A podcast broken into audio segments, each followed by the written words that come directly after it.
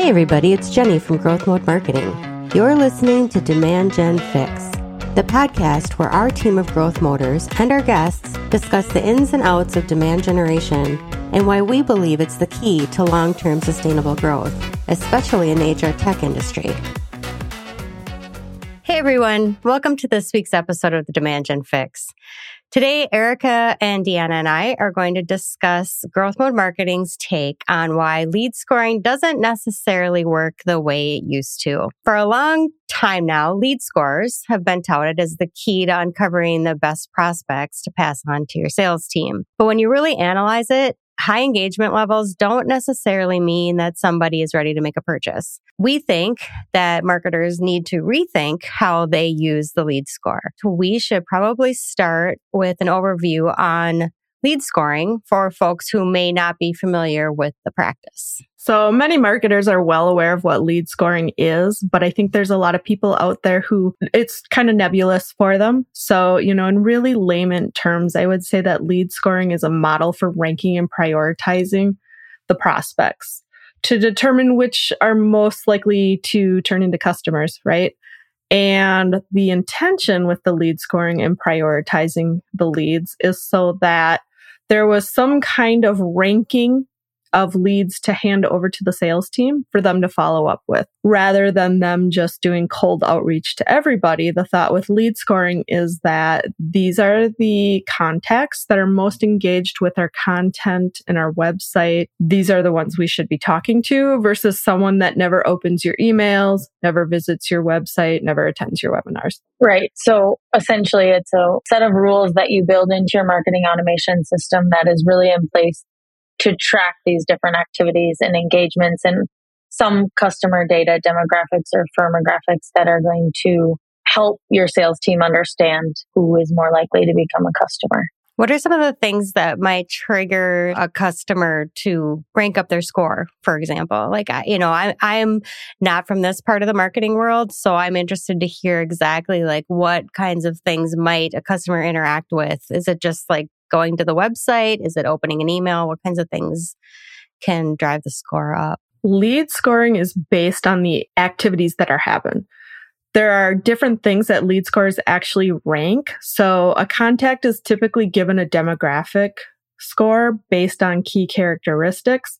When you get a marketing automation system that often has lead scoring capabilities built in, what you're going to do is go into the system and you're going to think about, okay, from a demographic standpoint, what are things that we're really interested in? So it could be specific job titles. It could be geographic locations. It could be industry, just things that are characteristics, uh, you know, think ideal customer profile. Those are probably the things like if someone fits into that from a characteristic standpoint, or a company characteristic standpoint, you'd want to put a score on that. So I could already have a score before I even ever interact with your content? You sure could. So there's that demographic score. Then there's also scoring for engagement with content and actions, such as filling out a form. Because somebody can run up that form, they can be really engaged for a while with your content, and then suddenly they disappear, and three months later, they have not engaged with a single thing. They just go cold on you, you don't want them to stay at the top of the prioritization list. So there's also actually ways to set it up so the score is deducted over time to bring them back down the priority list. So, you know, there's a couple things. It could be the non activity over a set period of time. It could also be specific actions that you can identify as non relevant activity, such as visiting the careers page of a website because we don't want the sales team to waste their time on somebody who is just basically browsing around, has no intention to to make a purchase. On the flip side, there's other actions or engagements that you might look at as more, you know, you're going to score different things higher or prioritize these people higher because let's say they went to a pricing page or maybe they went into a where to buy kind of page on your website or find a distributor or things like that where you are going to identify some of those actions within their engagement that are higher priority because you know this person is looking to how or where can I buy this product or solution. Yeah, it, uh, different things are going to have different scores. And when you think about building that lead scoring model, Traditionally, it's going to be like, this feels like a higher engagement level. I'll give you an example. Let's say, as an HR technology company, you're sending out an email to chief people officers in organizations that you want to sell into. And a person opens your email and they click on the link to learn more. You're now able to track that activity. You can see they open the email. Let's say opening an email, your lead score is one point. They click on that link. They visit your webinar landing page that you're promoting. You give them five points for that. Let's say they register for the webinar. Well, that's a pretty high intent type of action. Like, oh, they're pretty engaged with us. I'm going to give them 10 more points. Let's say they actually show up to the webinar in person. There's another 20 points. So you're looking at it and it's here's 36 points that they've just racked up based on activity add that demographic score in. Certain activities or scores can be set as a trigger that then traditionally would alert a sales rep or an SDR that, hey, this contact is ready for sales follow up. So basically, there's a number that the company sets that they decide is the time that this person is ready to go to sales. That is exactly what lead scoring is set up for is that between marketing and sales, you kind of determine what you think this threshold is going to be. And as you start to track and score someone's activity and their demographics and those different things that you call out as important triggers, I guess, as far as prioritizing goes, you determine what that threshold is. You build out this system or this, you know, model within your marketing automation system.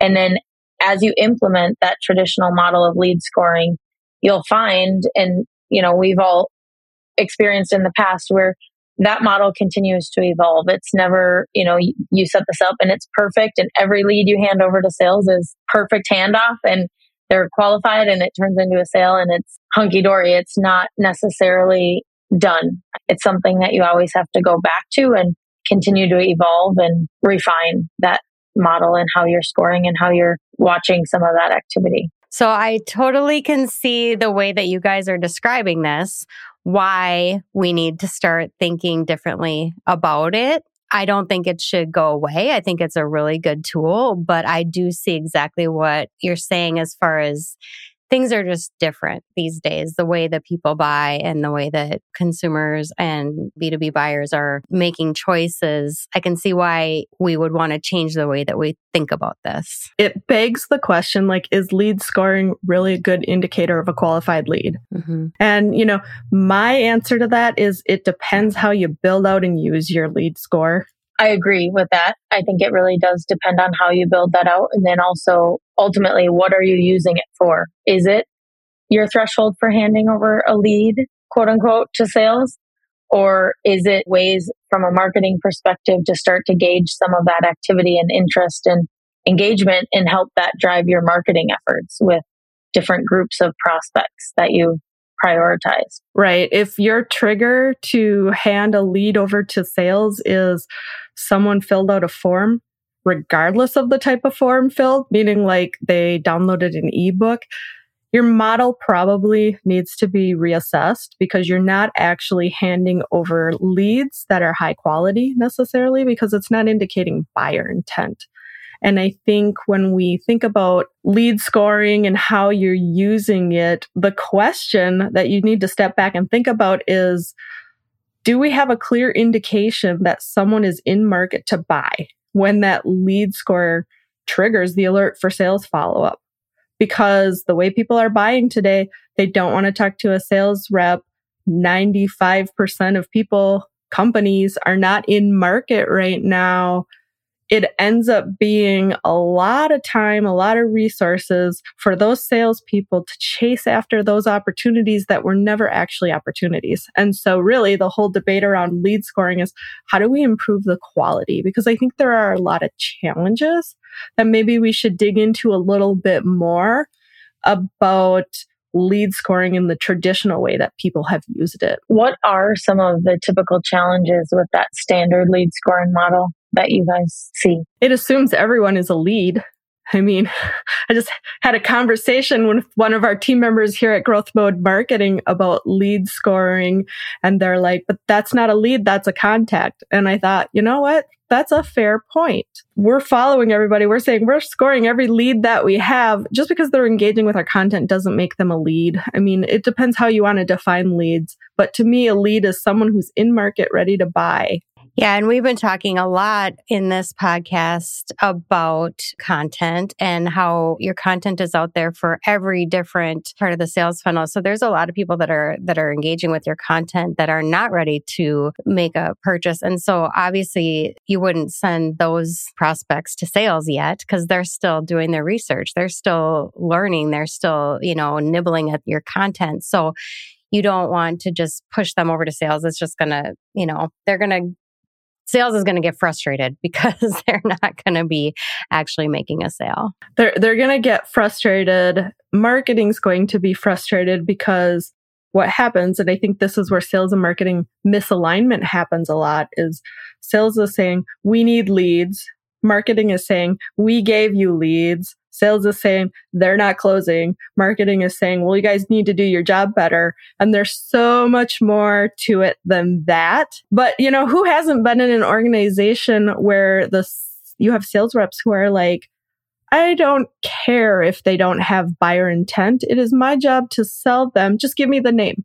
I mean, Erica, you and I, we were just talking about that actually, the three of us the other day, your experience at your last company, that sales wanted the leads much sooner than marketing felt comfortable passing them over. I think that's common. You know, we've talked about this. It's a common issue between marketing and sales as to when or what leads, quote unquote, marketing owns and what leads sales owns and how really what lead scoring should be built and used for is for marketing to be able to better focus in their efforts but also to really help align that marketing and sales process. And this is, that's something that everybody can probably agree that at some point in time, this has been an issue on your teams, but sales wants those leads as soon as they come in, regardless. If they filled out a form saying they wanted to subscribe to our newsletter, sales wants that.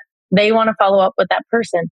But realistically, from a marketing perspective, that's ultimately what lead scoring should start to do is help us to identify where and how we can market to these prospects better and more targeted in order to actually qualify leads before they're handed off to sales. I mean, that's a huge challenge, and I don't necessarily see that going away.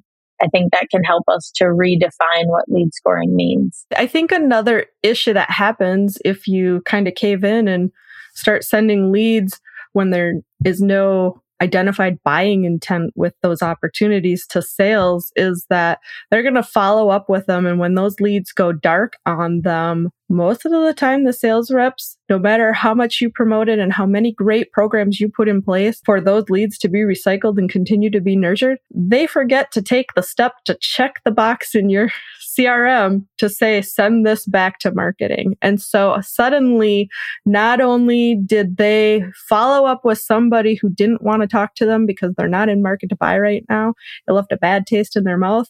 We're not even doing any brand awareness and trust building with them through nurture campaigns. And so it's a total missed opportunity, not only wasted time on the team's effort, but kind of creating that bad experience and, and not moving them further in the funnel.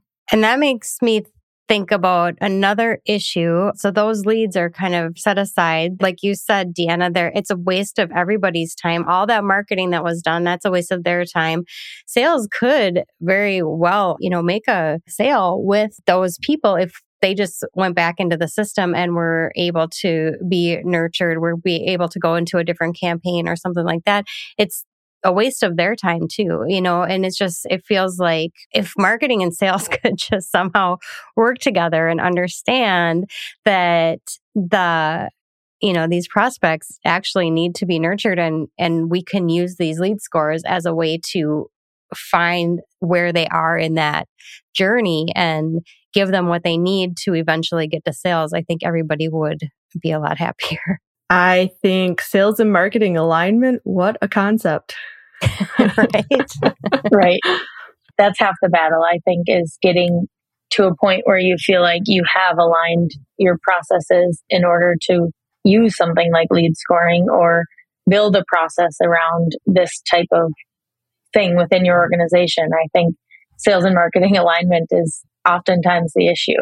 I also think about all of those leads out there that we aren't able to track with the lead scoring. You know, this traditional way of lead scoring, you talked about somebody needs to go to your website or click on a link. They have to go through these certain processes to actually get into the system where you know that they're interacting with your content, right?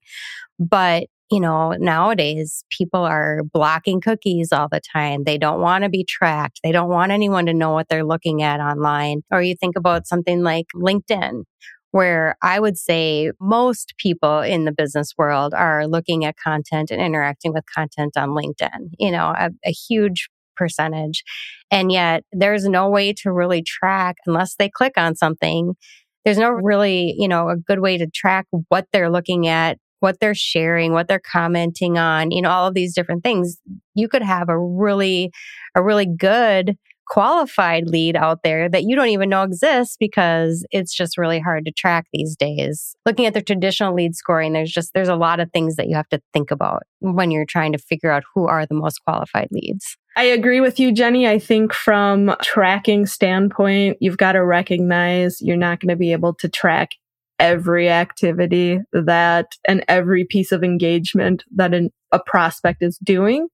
I mean, there's this whole movement called dark social, which is all about like, Hey, you listen to our podcast today. We have no way of knowing that or tracking that unless one day you come to us and tell us that you listen to the podcast.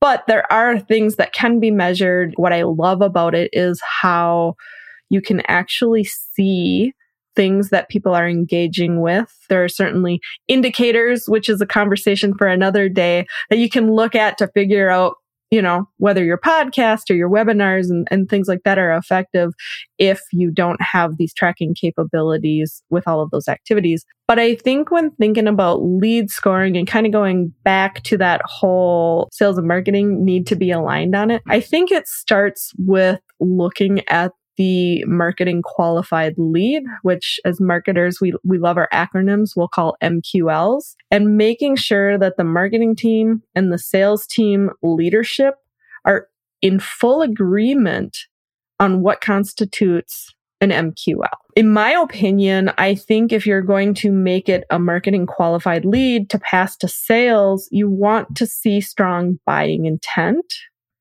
so, for example, they filled out a contact form saying, I'm interested in talking to a sales rep. Or they filled out a form saying, I want to see a live demo. Those are things, you know, in my book that demonstrate a high likelihood of buying intent.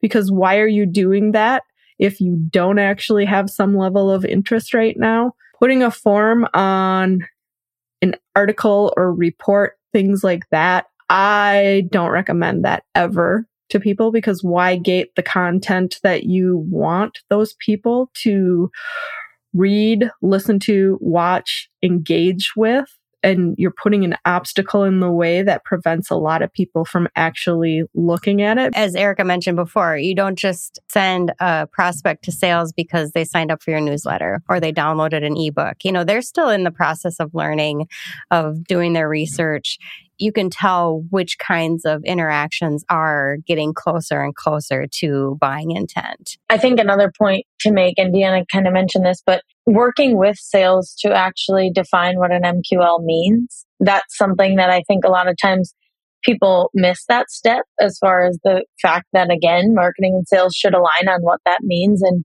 what constitutes an MQL or a marketing qualified lead. You know, it's sometimes it's easier said than done because marketing might think one thing and sales doesn't necessarily agree because again, they maybe want the lead sooner. But I think that's something that really needs to be kind of baked into the process up front when you're building out what this newly defined lead scoring model looks like is making sure that that marketing and sales alignment is there and that everyone is kind of in agreement as far as what an MQL means and what types of activities are really what's showing that high likelihood of buying intent. I think you also like it's really important to have a clearly defined process for how you're qualifying and passing leads from marketing to sales and marketing and sales leadership need to agree on that because that's where some of the contention comes when it comes back to we gave you lots of leads and the response is well they were shit leads excuse my french but if you agree on what that threshold is then they know at which point they're accepting that lead. And it's okay to adjust that after you've tested it out for a couple of months, if you're finding, okay, we don't have enough quality coming through these leads, let's take a step back, look at different ways to define an MQL and different criteria or more stringent criteria for passing it over to sales. Truly built out a demand gen strategy and you really have marketing automation in place and you're building out a demand gen engine and figuring out, you know, these different campaigns and things like that that I need in place in order to take these prospects through a journey and really nurture these prospects, you really can start to use this lead scoring model to level up your nurture programs and to really start to let some of that scoring actually help in marketing efforts and help to drive some more targeted marketing efforts before you ever pass anything over to sales. And rather than saying MQLs go straight to sales, you know, maybe an MQL is part of the marketing process. And that's really when marketing starts to evaluate and really feeds those prioritized prospects more focused or engaged or personalized content. I think really just putting that spin on it and again, redefining what a marketing qualified lead looks like and what you do with them. And taking those people when they start to nibble at your content, you don't just throw them straight to sales. You say, Hey, look at, they're interested in this content. Let's give them some more. Let's give them some more. And you can lead them on that journey until they're ready to bite. Uh, you know, I know some organizations have actually gone beyond like MQLs, SQLs, and they started creating like marketing accepted leads, then MQLs, then sales accepted leads, then sales qualified leads. And I think that's kind of like going back to what you were just saying, Erica, the, okay, your MQL is actually not passed to sales. I think that's why many organizations have adopted that broader model because they're like, wait, there's more steps that probably should be involved between they engaged with our content and we thought it was ready to hand to sales. I guess just to reiterate, I know we've said this quite a bit throughout the episode, but sales and marketing alignment is critical to this process. And especially if you're going to start to move in the direction of redefining what lead scoring looks like for your organization, understanding that sales and marketing alignment is huge and this is never going to go away. It's something that I think needs to continue to evolve and that organizations need to continue to work on this as they build out these models and evolve what this means for you. You've got to work together. I think the biggest thing is marketing cannot define all of this on their own and think it's going to work. And sales cannot define what this all means and how marketing is going to use it. It really needs to be a joint effort from both of the teams. Determining the types of activities that truly are demonstrating a buyer's intent, but he is far enough along that yes, maybe it is time to engage with sales. You need to agree on the definition of what a marketing qualified lead means to you, what you do with those leads, and then also, not to mention, also agreeing on what the definition of a sales qualified lead looks like and truly what that means to the sales team. And then really just having a clear process defined for qualifying and passing these leads over. So you might rethink what you do with a marketing qualified lead, but that doesn't rid you of the process that you need to have in place. You still need to have that process defined as far as if marketing qualified leads aren't going to sales, what is, and when does that handoff process need to happen? And how are you going to go about it as an organization? Well said, Erica. I think, you know, the key takeaway from growth mode marketing's perspective, lead scoring really can be helpful in prioritizing leads, but we need to rethink the way that scoring is done and how it's used because quality of leads really does matter. Thanks for joining us on the Demand Gen Fix a podcast for HR tech marketers brought to you by Growth Mode Marketing. We sure hope you enjoyed it. Don't forget to subscribe for more perspectives on demand generation and B2B marketing strategies. Plus, give us a like. Tell your friends. We'll see you next time.